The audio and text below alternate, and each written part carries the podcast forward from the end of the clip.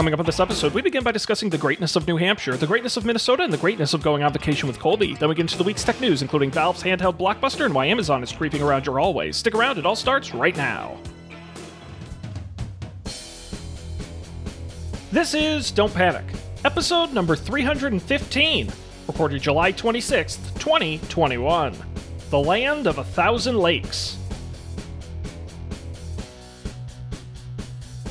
Okay, hello everybody, welcome to this episode of Don't Panic, the technology podcast that takes the month of July off. I'm Sean Jennings, joined as always by two guys who were lost, but now they're found, Colby and Dan. Good evening, gentlemen. Hi, Sean. Good evening. What a treat to be back. I'm dialing in. Oh, go ahead. Dan's dialing. It sounded like you had something more exciting to say. No, I was just wondering, like, we haven't always been able to hear the music, right? That's new recently. That's new in the last couple weeks, yeah. Okay. I mean, I know you always imagined it because people didn't always see it, but you would like fake bop your head around like you were. There was a time when we could, like many moons ago, where we could hear the music. So I always knew the music. And let me tell you, this goes to show how long we've been doing the show, where the last time you heard the theme music years ago, it was my iPod Touch routed into a small mixer that went into my Dell laptop back in the day to play the audio for the show. Oh, wow. Amazing. It's been a little while. Yeah. But times have changed. 2021, man, the technology has come so far.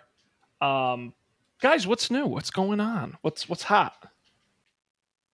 Yeah, I'm dialing in from my new apartment, which I think I probably talked about in the last episode, but it's been so long that I don't really remember. We have Nest thermostats. It's pretty high tech. You got the smart door locks, smart locks, I guess, which are pretty cool. There's like apartment building. So this is a company called Latch, and they make smart locks only for apartment buildings. You can't just like buy one for yourself. But it's cool. You use your phone to get into the gym and the garage and your apartment and everything. Or your watch. The watch app is way more convenient. Oh my gosh. I bet. And I'm very excited. Maybe I described this on the show, but Apple at whatever it was called, WWDC, there you go, that's what it's called, announced API support for the same kind of APIs that the Express Transit thing uses, where you don't even have to open an app. You just hold your phone up. This is how that car lock thing works too. Mm-hmm. Hold your phone up.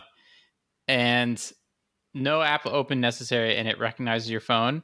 And I hope, if Latch is listening, I hope you implement that immediately in September or whatever, because that would make it even better. Yeah, I mean, obviously this would involve a hardware change, but if they could get the U1 chip in there, and then you wouldn't even have to put your phone to the door, it would know the proximity. Because that's how once the cars have the U1 chip integrated, you'll just walk up to the car like a wireless key fob now. Right. That's the next generation. I assume that takes hardware. Yeah, I wonder. I know when we test drove the Tesla, it did that with just Bluetooth, I think. But I don't know how secure that is. Well, that's the thing, and how accurate is Bluetooth strength, which I'm assuming is what they're using. It's a good question, but that's nice. You'll have to let me know if you ever get locked out of the house of the future. We have gotten locked out of only once, and it actually just happened this weekend. A door that didn't have one of those things on it, and it was just suddenly locked, where it never had been before. But no, we have not forgotten both of our phones or both of our watches at the same time. Well, I was gonna say, having the watch is kind of the nice. Yeah, that's on you most of the time. Yep. And it has a little complication on the home screen, so I just tap the little Latch app, hold it up to the door, and I'm in. Damn, you are so cool. Whoa. So cool. Finally, after years of living in New York City apartments where the smartest HVAC appliance was the valve that you turned on the radiator to turn it on or off, now I finally have something. which that's a Kickstarter idea right there. A little web-connected motor that you attach to that valve. I saw stuff like this. Yeah, that's but great. It's what very loud because like the those blind retrofit things, you need a pretty powerful motor to turn a steam valve. Very old valve. Yeah. Needs a lot of torque. Yes. I don't know if that's exactly true. I don't know what torque is. You said it with such authority that I wasn't about to challenge it. Right. Can you ever have too much torque? Is more torque always better? I think so. Huh. I think you can over-tighten things. That's why they have those, race car, when the people who fix the race cars, when they pull over on the side of the road, they have those crazy guns that screw the wheels on, and those, like... Just so. Yeah, the torque is set very precisely to not over-tighten the screws. It, like, tightens the screws, like, perfectly. But, like, on a car... In my understanding, and it's a very incomplete understanding, is that torque in part determines how quickly you can accelerate because it's like how grippy you are on the road? Yeah. The more torque you have at a lower RPM, the more your car can take off from the line and rocket forward. I see. Sean, did you learn this from watching? Can you ever have too much of that? Fast and Furious movies? Absolutely. There's a let's see if I can pull up. There are a bunch of YouTube videos called "Too Much Torque," and I'm gonna see if I can find one that demonstrates what happens if you have too much torque. What you do is you just literally you'll just shred out the tires, or you will like bust bolts. It's just too much force. I see. Your car will come apart at the seams. I think the example with the valve would be too much torque. It would literally just twist it and break it, theoretically. I see. I've never had a car where too much torque was a problem, so I've never experienced that. That's a good band name, though. Too Much Torque. Hank the Hyundai had just the right amount of torque. And their competitor band, Not Enough Torque. Nice. Well, that's what good. Have you been up to, Sean? Oh, Dan, what an eventful month. Stuff's been going on. We can talk. I got a new computer, which is exciting. Whoa. And I was in New Hampshire, which was less exciting. So you can take dealer's choice. Let's start with New Hampshire, and then we can work our way up to computer. That's yeah, exactly and I definitely want to kind of say what I would like to do is I kind of want to compare and contrast my trip with Colby's trip because Colby was just also on the road. Yeah, it's true. And I have a suspicion his trip was better than mine. So I don't know. I want to see how they stack up here. So I was in New Hampshire for a couple days. My father rented a house on an island at a lake. And I know what you're thinking. Hey, that's pretty cool. No, because the island was in the middle of nowhere and there was a bridge and it took like 30 minutes to get anywhere. Like to see a gas station. Like it was in the middle of absolutely nowhere and it rained a lot of the time. And it was me and my two parents, who are divorced, but are like sort of dating. It's a weird thing. I don't know. And so the three of us hung out, and they were very nice and we made the best of it. Cooked some very bad food. Eventually turned it around because let me see if I can remember the name. It's Aqua Cycle. So we were on Lake Winnipesaukee and we rented an Aqua Cycle pontoon boat. And so let me see if I can share my screen so you and the video folks can view it. But basically it's like a paddle boat on steroids.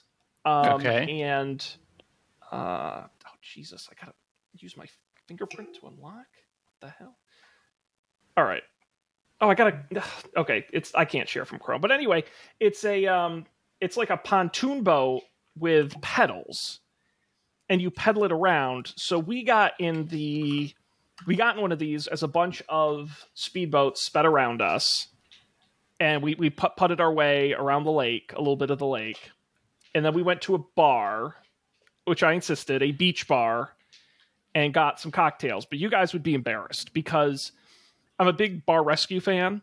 I've seen like every episode. So not that I could be a bartender, but I know what to look for when they're not good bartenders. And they did a lot of stuff wrong. My Mai Tai was very not good. From using too much alcohol to doing that thing where you like, you don't shake it, you kind of like pour it in one and then pour it in the other and then pour it in the other one, and that's mixing. It was very sad. But it was on a beach. That's cool. It was in a fancy vacation-y like waterside town where people only go there for 8 weeks a year and it's dead the rest of the time. And so, yeah, we went to the outlets, and I get this. I bought both pickles and pasta sauce. You can get pickles at an outlet? Was it? Yeah. Like do you know the company Stonewall Kitchen? Oh, yes. Yeah. They make, and by the way, I didn't know they made so much. They had an outlet store at the outlet, and they made more stuff than I've every kind of sauce and aioli and salsa and dip. And it was absolutely insane. It was like, I had the best time there. And I would have bought more, but I had to stop myself. So I got some pasta sauce and some pickles. The pickles were terrible, so I'm hoping the pasta sauce is better. Oh, Sean, I forgot to tell you, we got your rubs that you recommended. Oh, we did a side-by-side blind taste test. And yeah, we love Desert Gold. We didn't like so much the Bubba's one. Yeah. But then we were reading the back, and Bubba's is for ribs, and we were using it for chicken. Yeah, so I don't know if that matters. Shame.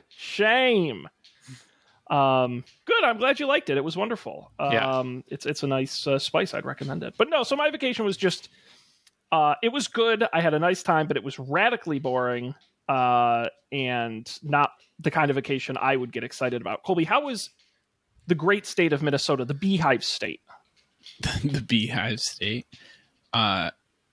It was great. I was there for 2 weeks.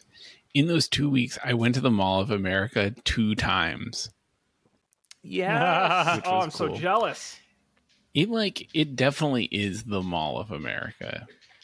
It's like it's like a real ass mall, but huge. And there's an amusement park inside. I didn't ride any amusement park rides. It's so big that apparently they have multiple stores. Like there are multiple Victoria's Secrets throughout the mall. Yeah, did you go to the three Gaps? No, I didn't. I saw one of the Gaps. 3 Gaps? Yeah. So that was fun. Mostly, I don't remember. I saw a bunch of lakes. We went canoeing. It was actually in. Well, it's supposed to be one of the best places to go canoeing, I read. Yeah, there's a lot of places to go canoeing. There's a lot of lakes. When you take off from the airport, you can see like 12 of them out the window. Let's see. Yeah, made a lot of cocktails. It was fun. Now, any specialty local spirits or ingredients you used? No. What was everyone's favorite cocktail? What was the big winner? The big winner. I think have you ever had like a Gold Rush, Dan? It's kind of like a whiskey sour but with honey syrup. We made that a bunch of times. No, I haven't. It was good. Goes really well with barbecue. There was a lot of backyard smoking. Like rib smoking, meat smoking. That happened. Meats, nice. Cheeses, salmon. It was good stuff. You know, if you get excited about smoking, you're a condo dweller in the city, I know, but they have electric smokers you can get. You know, you can smoke out on your little fire escape. That's where fires are supposed to go. Right, that's where the fire escapes to the outside in the building. That's right. That's what you tell your neighbors after the building burns down. Yeah. My sister recently reviewed smokers, so she has a surplus right now of electric smokers. Pellet grills. Let's see. Nice. Well, my dad did not review smokers, and he has an excess of smokers. So if anyone wants a free smoker, you let me know. I made an interesting cocktail this weekend. Ooh. It's the simplest cocktail that produced the most interesting result that I've ever had. It was rum, dry curacao. I don't know how you say it. It's an orange liqueur. Mm-hmm. And then you enrich heavy whipping cream. So you take heavy whipping cream and you mix it with some like brown sugar, simple syrup. So you mix the alcohols together, pour them into a glass, and then you use, I don't know if you're, I have never done this before. You float the milk on top. Oh, sorry. You blend the milk so it becomes a little bit thick, just so it just barely pours. Then you float the milk on top by pouring it over a spoon. I don't know why the pouring it over the spoon makes it float, but it seemed to. And then that's it. Then you just serve that. And then like the milk kind of sits on top and then like slowly seeps into the liquor and it tastes amazing. What's this called? That sounds really good. This is called the Dan Special. It has a very risque name. It's called the Parisian Blonde. Ooh, that sounds fun to order. That's fun. I think the spoon thing helps you like not break the surface tension of the stuff under it, you know? Like it kind of distributes the, I see, because it's not just pouring directly. Yeah. Yeah. Got it. That sounds good though. I want to try that. Yeah, it was great. Well, they say it's as I Googled it here, they say it's a great after dinner drink. It sounds a fantastic like finish dessert to a Bastille Day meal. I saw that too, and I was like, "What is a Bastille Day meal?" And I never looked it up. Oh boy, these people got to chill out. That's great. Yeah, Sean, we missed the new computer. Oh, but I have another question actually. Before we get to that, okay, what is the ideal Sean vacation? That's Dan, you know, that's a great question. It's something people don't ask me enough. You know, I will tell you, I just don't like vacations in general. You've said that. And I don't like to travel in general. In terms of good vacations I've had, they usually fall into one or two camps. I either want to do no planning or a lot of planning. Okay. No planning. I went on a cruise with Colby and some other folks. A cruise vacation is perfect for me. Because you don't have to book a hotel. You don't have to pick out restaurants. You don't have to figure out what you're going to do each day. It's all right there. You have choices, but they're limited. And they're all limited. The same price, free, depending on your package, right? So you get to try new things, but it's not unlimited options. And they're all at least halfway decent. That, to me, is a good vacation. On the flip side, I think like any place like Washington, D.C. is kind of a good example where it's like there's a bunch of like each day you can do something and it's kind of it's like today we're going to go to the Air and Space Museum. Then we're going to go to the National Mall. And we're going to I want to either do a lot of stuff or nothing, but the nothing has to be mixed with like truly not like no planning or thought. Does that make sense? Yep. Yeah. Okay. That's what I don't like is the vacation where you go to a place and you're like, oh, what are we going to do today? I don't know. There's really nothing. Let's go on Yelp and see if there's anything to do. Like, I hate that. Like, I have to have a plan before I leave my house. Even if you change it and mix it, I'm fine. But at least have, like, here's 10 things we can do.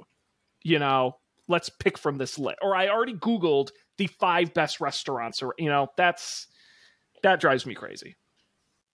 So I'm kind of a pain in the ass on vacation. That's why people don't go on vacation with me.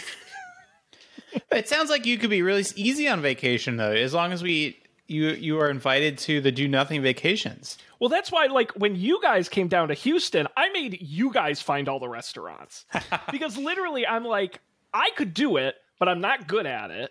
You're better at it. And I don't have any interest in doing it. And you guys were great and you picked some great places. But that's exactly, you know, there was one time I went to Chicago for a work event with a bunch of people. And we had the restaurant booked like weeks and weeks in advance because there were a bunch of us. And we left to go to the hotel. And I'm like, oh, you just got to go down 3 blocks and turn and go. And they're like, Sean, have you been here before? How do you know that? And I'm like, no, I Googled it before I left Massachusetts. It's just an anxiety thing. But I just like am really obsessive. Like, no, I know where stuff is before I go. Yeah. And I would say that a lot of the people that I associate with, and maybe this is a me problem, are really bad at the do-nothing vacation. I think Colby's an exception. Colby's the only person I've gone on a do-nothing vacation with where I would say it was truly successful.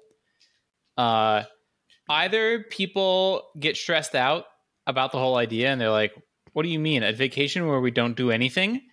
Or they seem to be on board with it, but then when you're on the do nothing vacation, they start wanting to do things, and it's like, no. Like, you're ruining the do nothing vacation. Yep. This was not part of the agreement. Yep. That's what drove me crazy about New Hampshire is if in the morning my two parents would look at me and they'd be like, so Sean, what do you want to do today? And I'm like, this is your vacation. I don't know. Why you? And they're like, no, we'll do whatever you want. And I'm like, I have to decide. That wasn't part of the plan. I will say, though, and I'm not saying this because he's on the phone, Colby is one of the best people I've ever gone on vacation with. I'm going to give him that compliment because you have that good mix of, like, when there's nothing going on, you're really chill. But if we spin up the let's do something, you get involved and make it happen. Like, it's the best of both worlds. So I'm going to give you the shout out. If anyone needs someone to go on vacation with, invite Colby. That's true. And I can actually say that Colby is the person I've gone on the most vacations with by far. Maybe you're missing your calling, Colby. Vacation friend for hire. That could be my new career now that I've left my old career. Vacation companion. Actually, maybe that shouldn't be my new career. Yeah, you find a rich older woman and you travel the world, buddy. It's worked out for a lot of men our age. I think there's something there. I agree. Yeah. Yeah, I like. I just like a in the middle vacation. I don't like an overly planned vacation. I mean, a couple days. I could do a couple days where it's nonstop, like doing stuff all the time. But then you got to chill out at some point, right? At a certain point, it's no longer a vacation.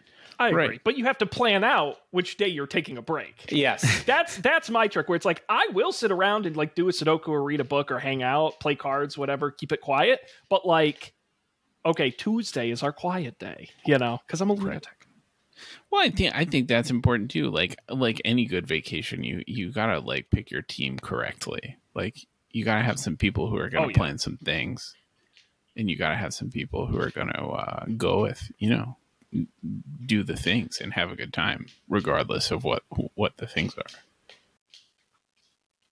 Yep. That's why I love, because when we took the cruise, the original pitch I think was New Orleans, and it's like, but we got to find a place to stay and we got to plan each day, and I'm like, we could just like lock ourselves on a boat, right?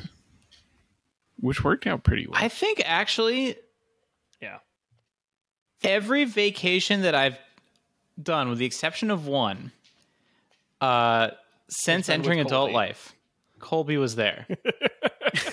Unless it was a vacation that was tacked onto a work trip. Every other vacation, Colby was there. New Orleans, Maine, Europe, Hawaii. Maine was so fun.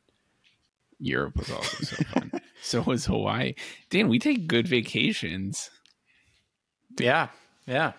Oh, I'm ready for the next Don't Panic field trip. I think that's that's the move. We got to do that. We got to do something better than the escape room too. That was fun. Yeah, we got a Stamford, Connecticut. More. As great as it is, I love it. Wasn't really the wow. Dan, have you gone the other day back to the escape room? So the other day, actually, I think it was last weekend. I went to a coffee shop in Stamford for the first time. And I check in, and it's like, oh, you were last here 4 years ago or 3 years ago, whatever it was. I was like, wait, I was? I was like, right, we did go to this escape room. In a snowstorm. Right. I did not see any escape rooms on that street, and there are only like two streets in Stamford that have anything on it that's not a bank. So I don't think it survived the pandemic, but I don't think that any escape room survived the pandemic. No. Well, I mean... To me, escape rooms are right up there with like fidget spinner stores, in that their shelf life is kind of limited in terms of like, you're not going to be a escape room in business for 20 years. I just think those, you know, nobody's going to be a regular. Kind of like trampoline parks where it's like, yeah. So anyway, Dan, that's my perfect vacation. So if you want to plan something, don't let me stop you. But good. Fortunately, I returned home from my vacation to quite a calamity, because, and I have props, this bad boy decided to quit on me. Ugh. That does. How big its fan is? How could it quit on you with that big fan? My biggest fan right here. I came home and the computer wouldn't boot up. It got locked in a boot cycle, and I did everything I could to troubleshoot it, where you kind of take all the parts out and you try them one by one to find out what's fried. It's not the RAM. It's not the graphics card. It's nothing. And so it's either the power source or the motherboard, both of which are expensive and a pain to upgrade.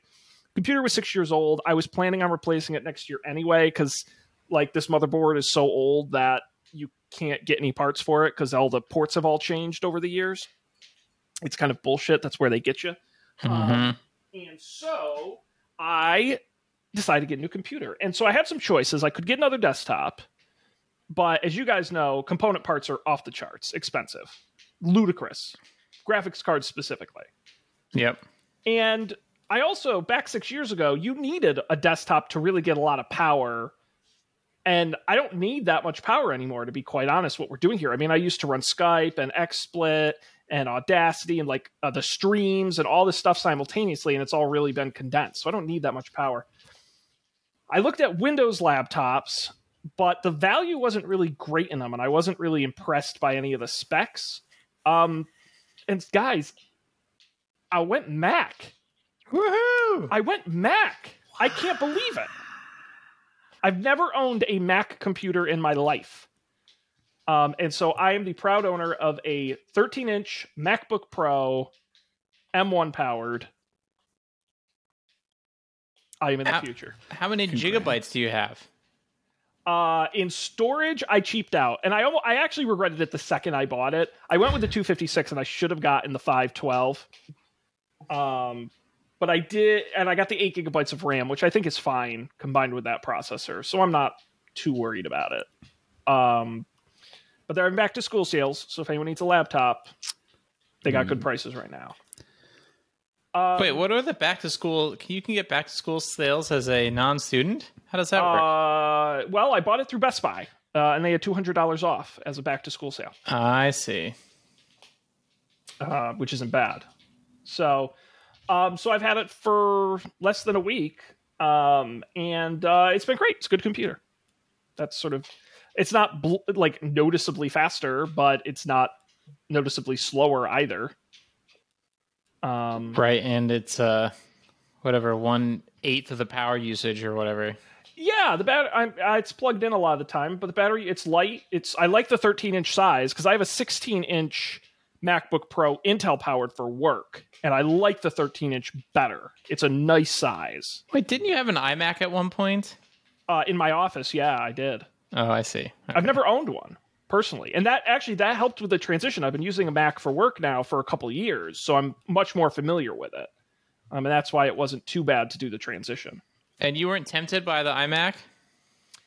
No, because I had a desktop for years, and it was always annoying that, like, I want to sit on the couch and do something, or I wanted to grab it and take it somewhere, and it was always, I had to be in my office. And again, for the power I need, I figured, why not get the portability? I did learn, and I don't think anyone realizes this, the M1 chip currently only supports one external monitor.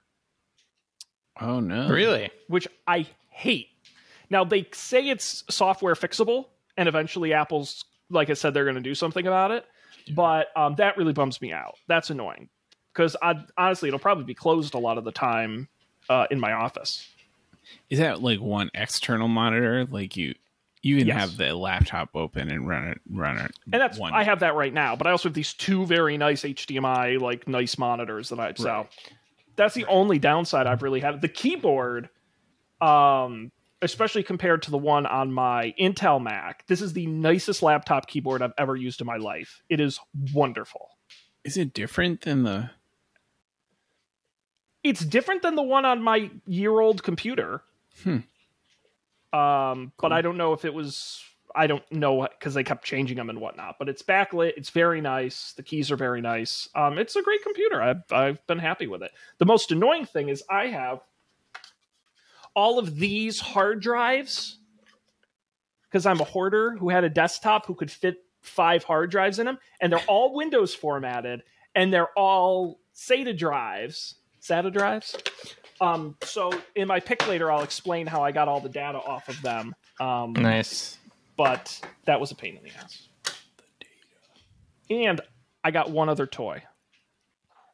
Because what you don't realize when you switch from Windows to Mac, you got to buy some new stuff. Absolutely. Like dongles, especially now USB-C. A lot of dongles, but I had a Windows keyboard.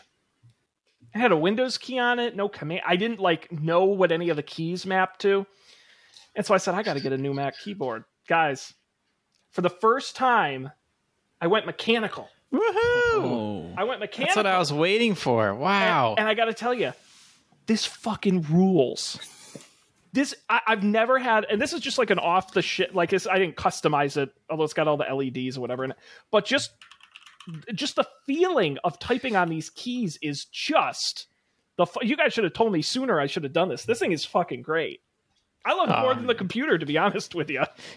Now we've got them. Pretty soon, Sean's going to be going on those websites, buying the custom keycaps, learning all about the different kinds of switches. What kind of switches did you get, Sean? Well, that's what it is. So this is, and I'm going to pick it eventually. I got to look up the name of the company. They were very, if you're going to get Keychron. It's the Keychron K2, and they had three switches, red, blue, and brown, I think, and I went with the brown. Okay. Nice.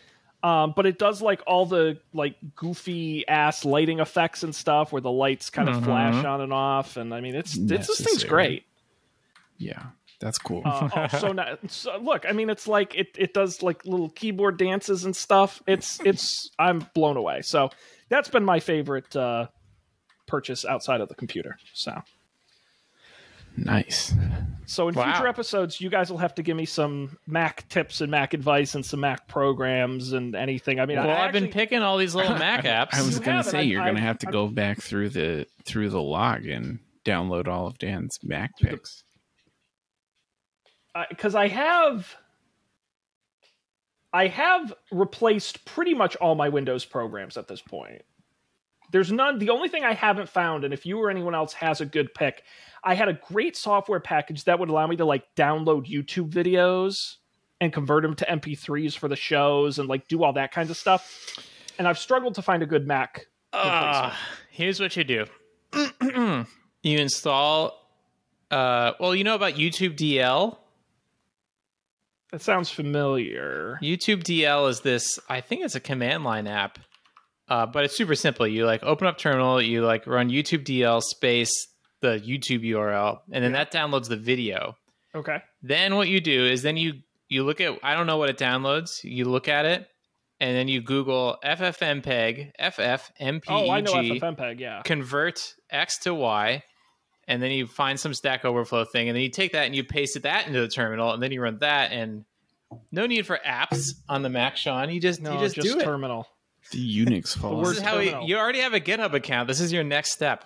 Oh, no. Come to the dark side. I'm reading all the different things you can put in, and it's oh, no. Just remember, I'm going to break this computer as soon as I get it. That's 60% of the work. Oh, Lord. All right. Well, I'll think about it. But that's good. That's the kind of advice I'm looking for. So please shout out and let me know. Nice. Yeah, FFmpeg is amazing. It is. Absolutely. Is there anything else going on generally that we want to discuss? I don't think so. No? I have generated lots of pictures over the last couple of weeks, so I feel like it was a prolific software month for me. Nice. Well, that's good. I'm excited to hear all about it. We'll have picks a little later in the show. But first, we've got to get to the tech news. Guys, we've been gone for a month. I could have grabbed probably more popular stories, but I thought I would pick a few that might get the conversation going.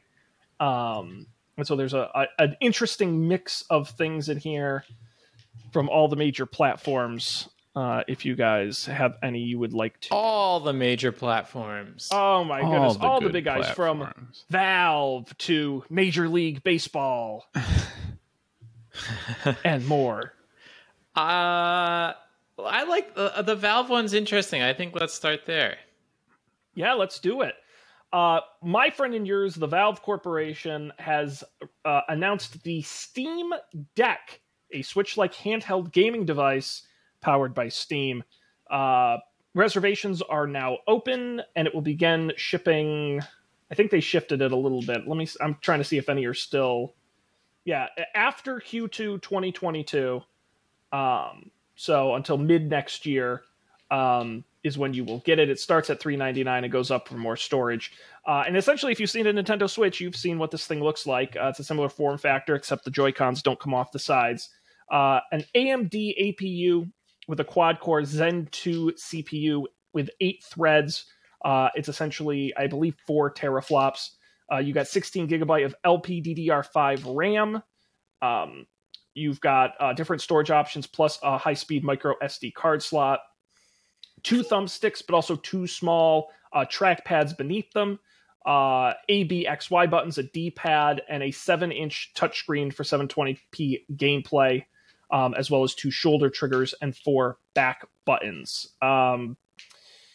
It's going to be powered by SteamOS, so you'll be able to play compatible Steam games, not 100% of them, but ones that... will be compatible, will work. You can plug it into a TV, and you won't need a dock. You can just use a cable. It is technically running Linux, and one neat thing is that you can plug in a mouse, keyboard, and monitor to it. You can install other game stores. You can install Windows on it if you want to, and play Xbox games. Yeah. So there you go. Now, wasn't there some crazy thing about the storage with this, where like the What is the base price and what is the base storage?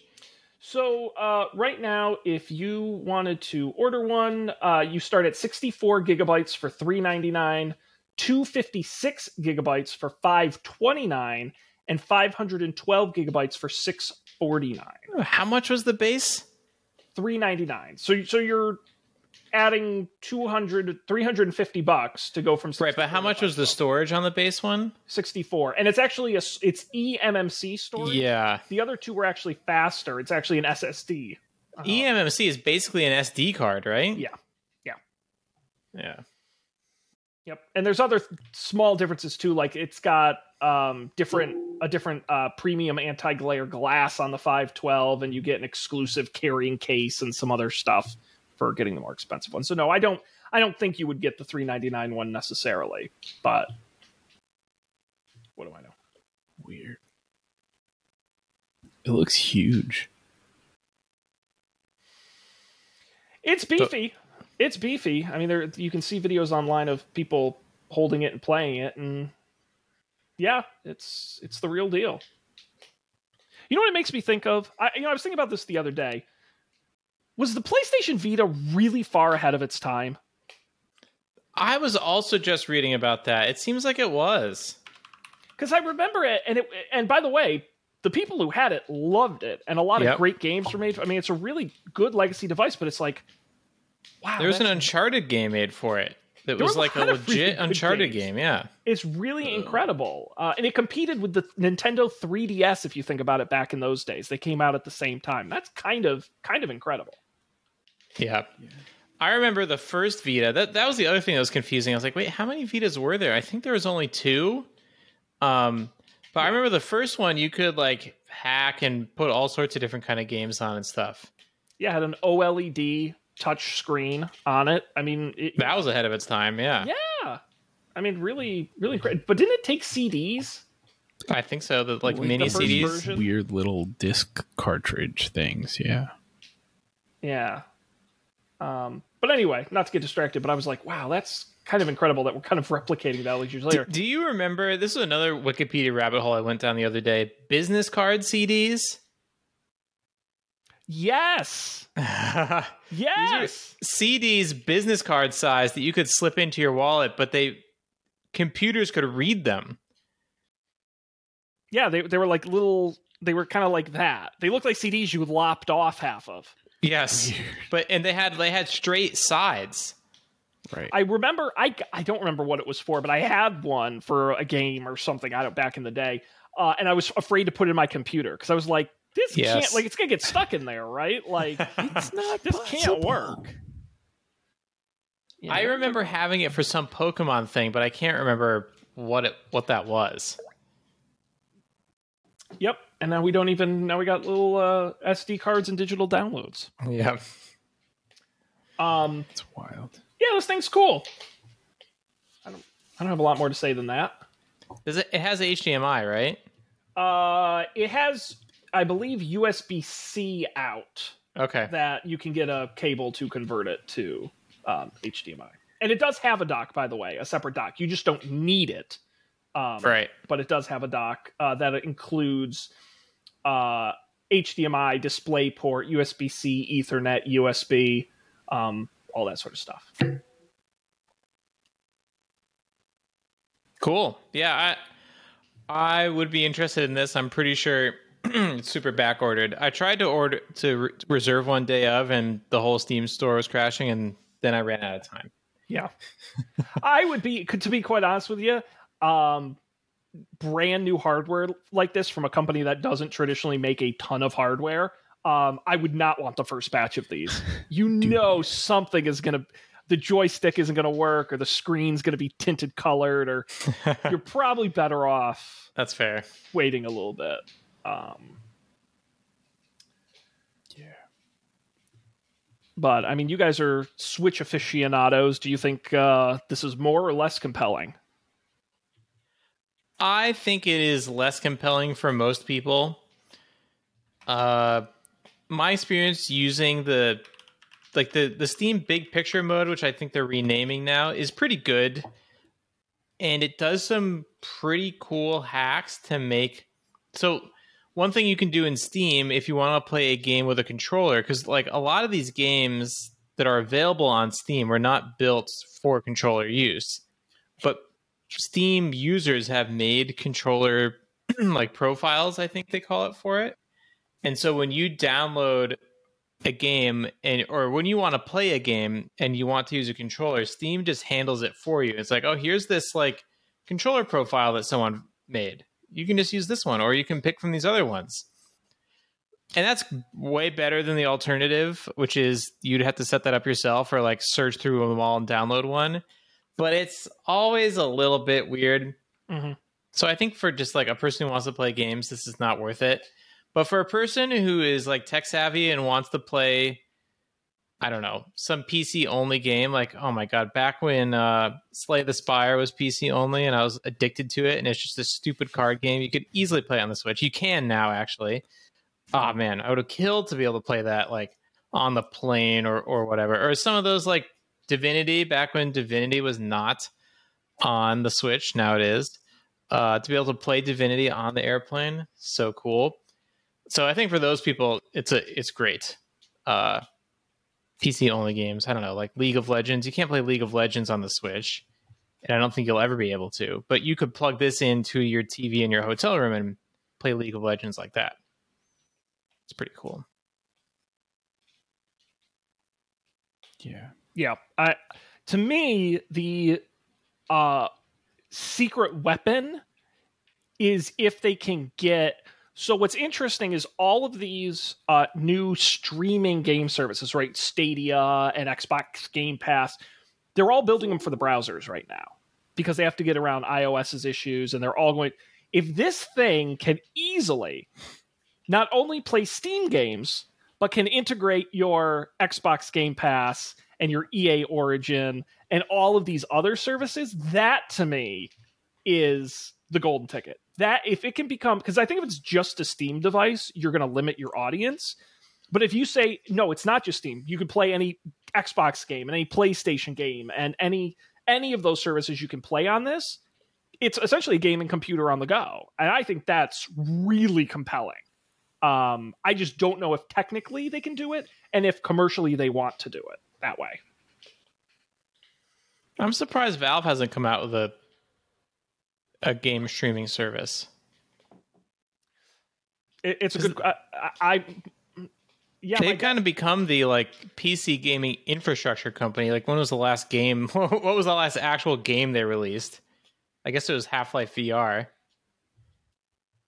Yeah, I just wonder if it's my thought is it's not a tech issue. It's a licensing business issue where because it's sort of a self-serve store, in the way Xbox or PlayStation isn't.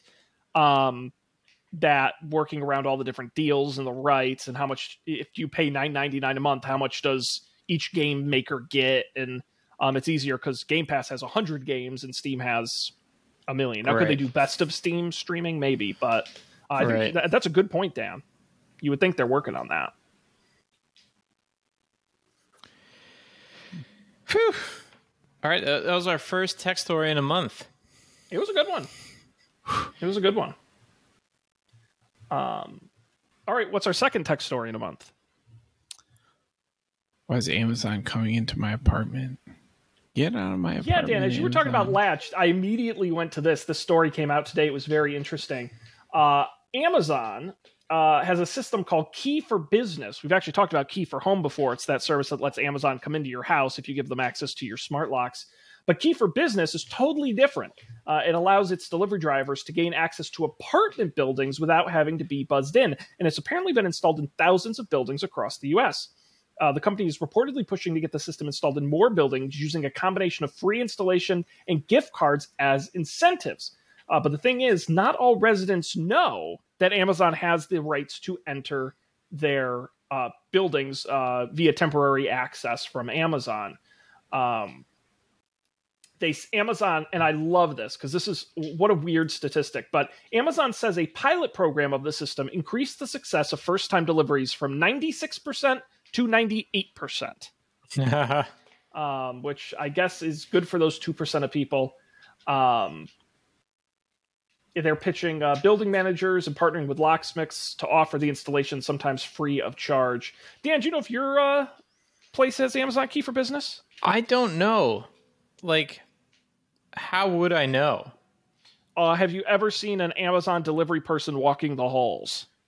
No, but I guess that's my question. What is the goal to, like... Because we have a package room. It's unmanaged. Someone has to put the packages in there. I don't know who does that. Maybe it's just they let the delivery person in, they do it themselves. Yeah, as far as I understand this, it varies by building. So if you have a doorman, they can leave it with the doorman, which you wouldn't necessarily have to be buzzed in to do. But it could also be left in a locked lobby. It could be left, like you said, in a package room, but it could also be delivered directly to the apartment door. I see. Yeah, nothing has ever been delivered to my door. When I lived in an enclosed apartment complex, I had packages, like, I don't know how the delivery people, I guess they just waited for somebody to hold the door or something, but they just went in and left it at my door. They didn't need this. Wow. I don't know. Is this spooky or not really a big deal? I don't think it's that big of a deal because in my mind, at least all the apartment buildings I've lived in, I would be creeped out if this was available at a 3-person apartment building, like one of those, walk-up ones. But if it's like a 50-unit building, I already treat the like hallways in the lobby as like a public space anyways. I don't have any expectation of privacy in the elevator. So I'm not that creeped out by it. It's not like, I'm always going to lock my door. I don't trust people in the apartment building. But would you want the building owners to let you know that this was happening, or do you not even care about that? I don't think I care. Yeah, right. Like they let the UPS. Like I'm pretty sure what happens is that they, the UPS truck pulls up to the loading dock. We have loading docks here, and they let them in and they dump it all in the package room. Right. I guess it's different because they don't need to go door to door. Maybe I'd feel differently if they were going door to door, but like, the food delivery people show up and they get buzzed in to go up with no oversight. They're not doing a background check on those people. I don't know. It's not a big deal to me, but I see how it could be a big deal. I would, certainly if I ran an apartment building, I would notify people that this was happening. Because it's also, you could spin it as a service. Like, hey, in this building, Amazon delivers to your door. Don't even need to go to the package room. Yeah, exactly. Right. Well, and that was going to be my follow-up question, Dan, is as a person with a smart lock on their apartment, if your building offered the option of, Dan, you can enroll with Amazon, and Amazon will actually deliver the packages into your apartment. Would you sign up for that? I think that that feature is a very pre-COVID feature because I'm home all the time, so it doesn't really matter. You know, if I get a notification that's like, hey, the package is outside your door, then I can just go get it. I don't need someone to... What if you weren't home all the time? Then it's a bit different. I still don't think it would make sense for me. I wouldn't sign up for it. Although I guess if I lived in a place where packages got stolen all the time, and I had a security camera, then maybe it would be worth it. Yeah, I would like if the Amazon people could like bring packages into the building reliably. I think that would be nice because stuff does get stolen here, unfortunately. Also, the mail, like USPS has an actual key to the building that they let themselves in with and then like go to the mailboxes. So I guess what's that's what's hard is you could have an Amazon delivery person one day and a different person the next day. You know? Yeah. And whereas like there are two mail carriers that come here. But it could be cool. It seems like it could be surprised. Quite an advantage over like FedEx and UPS. I don't know if what that translates into, but like, maybe they could do something like this too. But I'm surprised, especially in complexes like yours, Dan, that are a little bit newer and a little more organized, that they don't do more Amazon Locker installations. To me, that's more advantageous for Amazon than getting buzzed in where you as an Amazon customer, Dan, still have to go to the mail room and wait in line or whatever and get the package from some person or hope it's hanging out outside your door when you get home. We've definitely seen, we saw some buildings in Stanford that had an Amazon Locker. Because I've, the Home Depot near me has customer pickup and they have lockers at the Home Depot where they'll put your order and you go and you sign and you can just grab your order and go. And it's great. And I'm like, holy shit, I would have loved that when I was in an apartment where I don't have to talk to anybody. There's just a little box with my package in it. Like that to me is pretty cool. It just I wonder, is that a Home Depot COVID innovation? No. I think it was there before, but it was recent. It wasn't like years and years and years. But no, curbside pickup was a COVID thing. Right. That was new, but the lockers were there before. So anyway, there you go. Any other stories in here we want to hit on, gentlemen? No. Okay. I'm good. Well, with that rousing excitement, why don't we move on to picks? It's the part of the show where you just bring something we want to share. And boy, have we got some fun stuff tonight. And I'm going to start with Dan because, and Dan, I'm not here to call you out. I'm not that guy. I'm pretty sure... We talked about this on the show before. Did you not pick it before? I checked, and it didn't look like I had picked it before, but maybe I did talk about it on the show. Website. I think it wasn't a pick. I think you just talked about it. Yeah, maybe I just talked about it. I could pick something else. Should I pick something else? All right. No. Tell me, does it continue to be great? Yeah, it continues to be good. Honest Networks is the internet provider we have here. It's $50 for a gigabit service, which is like half the price, less than half the price of Fios for the same service in New York City. So that's pretty good. And while we were out, we had an outage, and they proactively emailed me about the outage. Like, hey, there's something going wrong. We're investigating. And no internet provider has ever emailed me about an outage. I've always had to like go on my cell phone service and go to comcast.com or whatever and navigate their Byzantine thing. Like put in your zip code. So I continue to be impressed with Honest Networks. Great. Did I tell you that they have Ethernet drops in these rooms, and they like spliced them open and connected them to my router for me?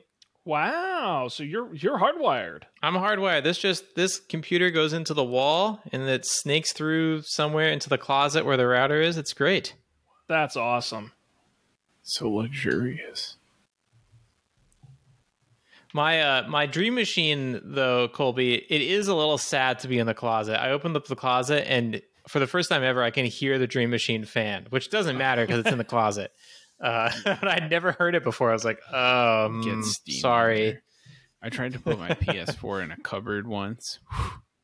It's a bad idea. Thing's a jet engine. Yeah. Surprised I didn't start a fire. Yeah, honest.net. Check it out if you're in their service area. That's great. Cool. Thank you, Dan. I will go next because I can.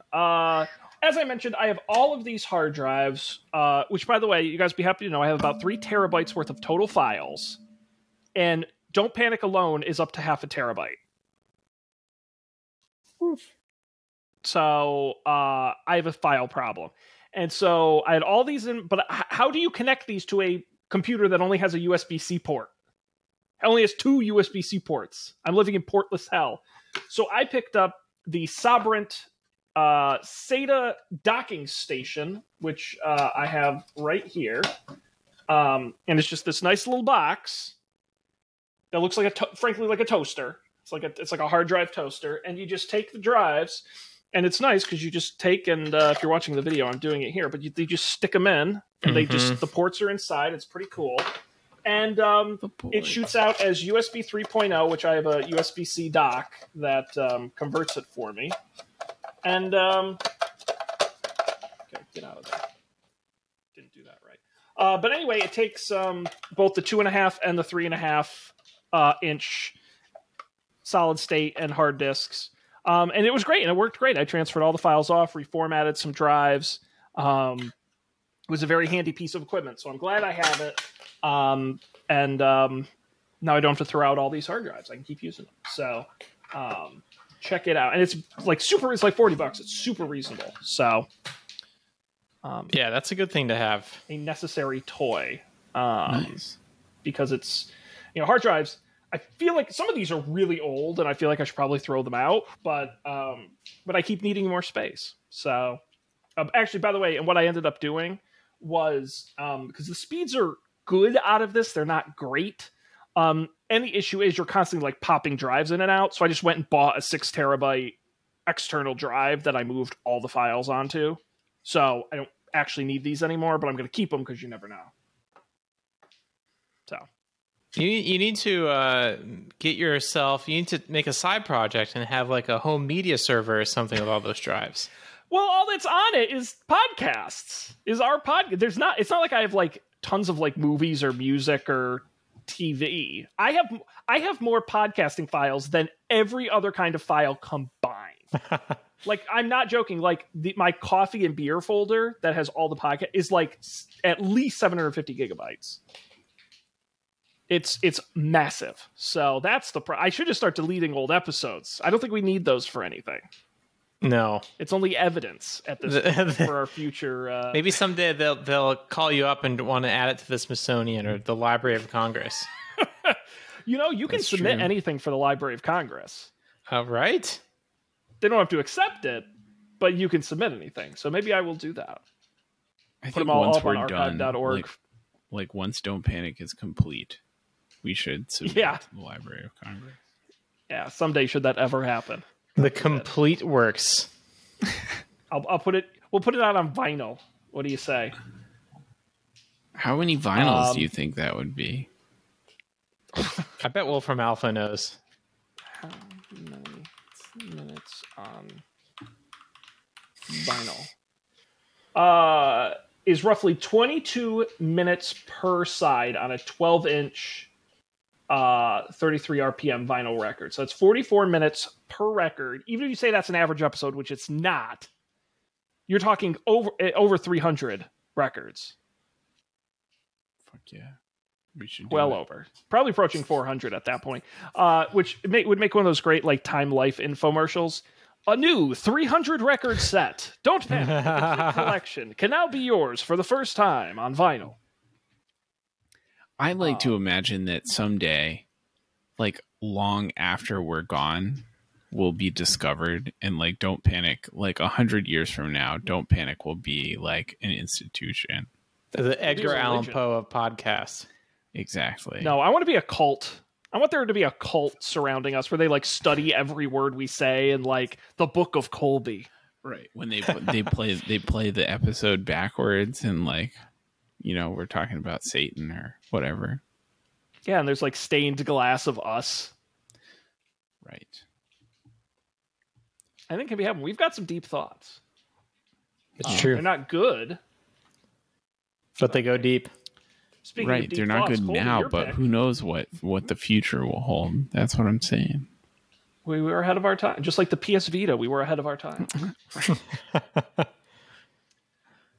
Colby, what do you have here? I read a book. Technically, this is Dan's pick from some time ago, but not really. Dan picked the first book, and I read it, and I liked it. So when there was a sequel, I read the second one. The first one was called Semiosis. This one is called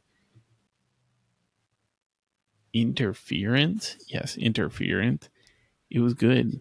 It's a pretty interesting series so far. I don't know if there's going to be more, but it's like this is the one where the plants are alive. The plants are intelligent. There's alien plants. It's weird. It's cool. Now, I couldn't get through this book. Really? Where'd you get stuck? I think I got stuck there, like traveling somewhere. Are they on a boat or something? Oh yeah, at the beginning that was kind of boring. I guess it's in the beginning. Yeah, I'll give it another shot. Yeah, that was the people in the canoe or whatever. That was yes. Right at the beginning, and then like all kinds of other stuff happens. Okay. The real thing. I don't even know, like, the most interesting thing about these books, I think, is that, like, each chapter in the book is from a different person's perspective. And one of the persons that, like, there's always a chapter of is, like, the intelligent plant. And the plant chapter is the best chapter. And it's also, like, it's weird. It's hard. It's not worth trying to explain, maybe. But like the plant chapter, the plant is like omniscient. Like the plant is like everywhere. So it's like this bizarre, like half the book is this one chapter, and it's like this plant like stream of consciousness where the plant is like witnessing everything that is happening everywhere. It's very weird. But now, Colby, did you read The Raven Tower? No. All right. If you like that, you should read The Raven Tower. It is a book told from the second person. So it's an omniscient being observing everything that's happening. That sounds weird. And describing it. I'm gonna add that one to the queue. Well, I will say, and I don't know if it's because this book isn't particularly popular, but I think this is the first book I've ever pulled up on the show that didn't have a notable bad review. I mean, it has bad reviews, but they're like smart bad reviews. There's no like idiot bad reviews. So I don't know what that means. It's a book only for smart people. Nice. I think that's probably pretty close to true. Yeah. But that's great. Interference, a novel by Sue Burke. Maybe the E's silent. Maybe it's just Burke. But check that out. We'll have the link to that and all of the picks on the website as always. Guys, I think we're going to start wrapping it up here unless you have anything to say or add. No, it's good to be back. No. Oh, it's so good to be back. And speaking of being back, guys, the family is back. Are you big family man? The family. It's family. I can't. Family. Oh, is this a Fast and Furious reference? Oh, it is. Dan's got the picture. It's Vin Diesel. Okay. I live my life 1/4 mile at a time. I've never seen a Fast and Furious movie. Well, you were in luck, Dan. There's never been a better time because over on Up for Debate, we are doing the entire Fast saga this summer. We've made our way through 4 of 10 movies, and there's still so much more to go. So check it out over at Up for Debate or wherever you get your podcasts. You're going to want to check those out. We've had a lot of fun. They are worth watching, I would say. So that's been a lot of fun. And we've already announced, right now I'm already planning Sean Tember, which if my gracious co-host here would be willing to come back for another taste test this year, no cookies, something else, but I will send you free food. So absolutely. All right. I'm looking forward to that. That's going to be fun. And we already like sort of announced we want to do, have you guys seen Space Jam 2 yet? No. I hear it's great. You know, it's not even like good bad. It's just like sad bad or like lazy bad.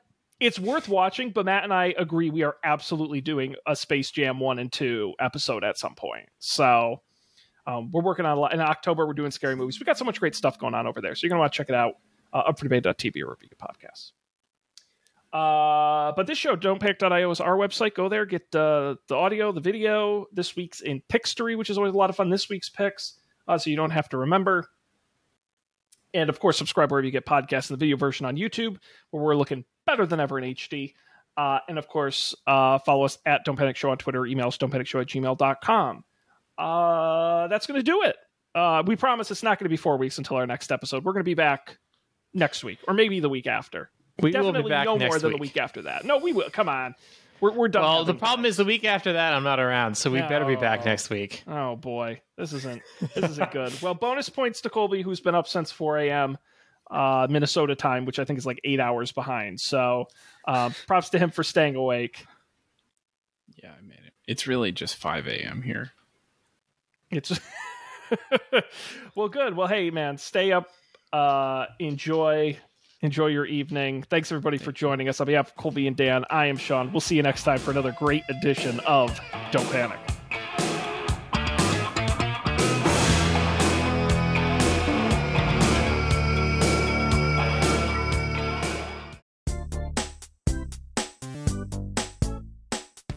This has been a Coffee and Beer production, executive produced by Dan Miller, Colby Rabideau, and Sean Jennings. To learn more, visit coffeeandbeer.tv.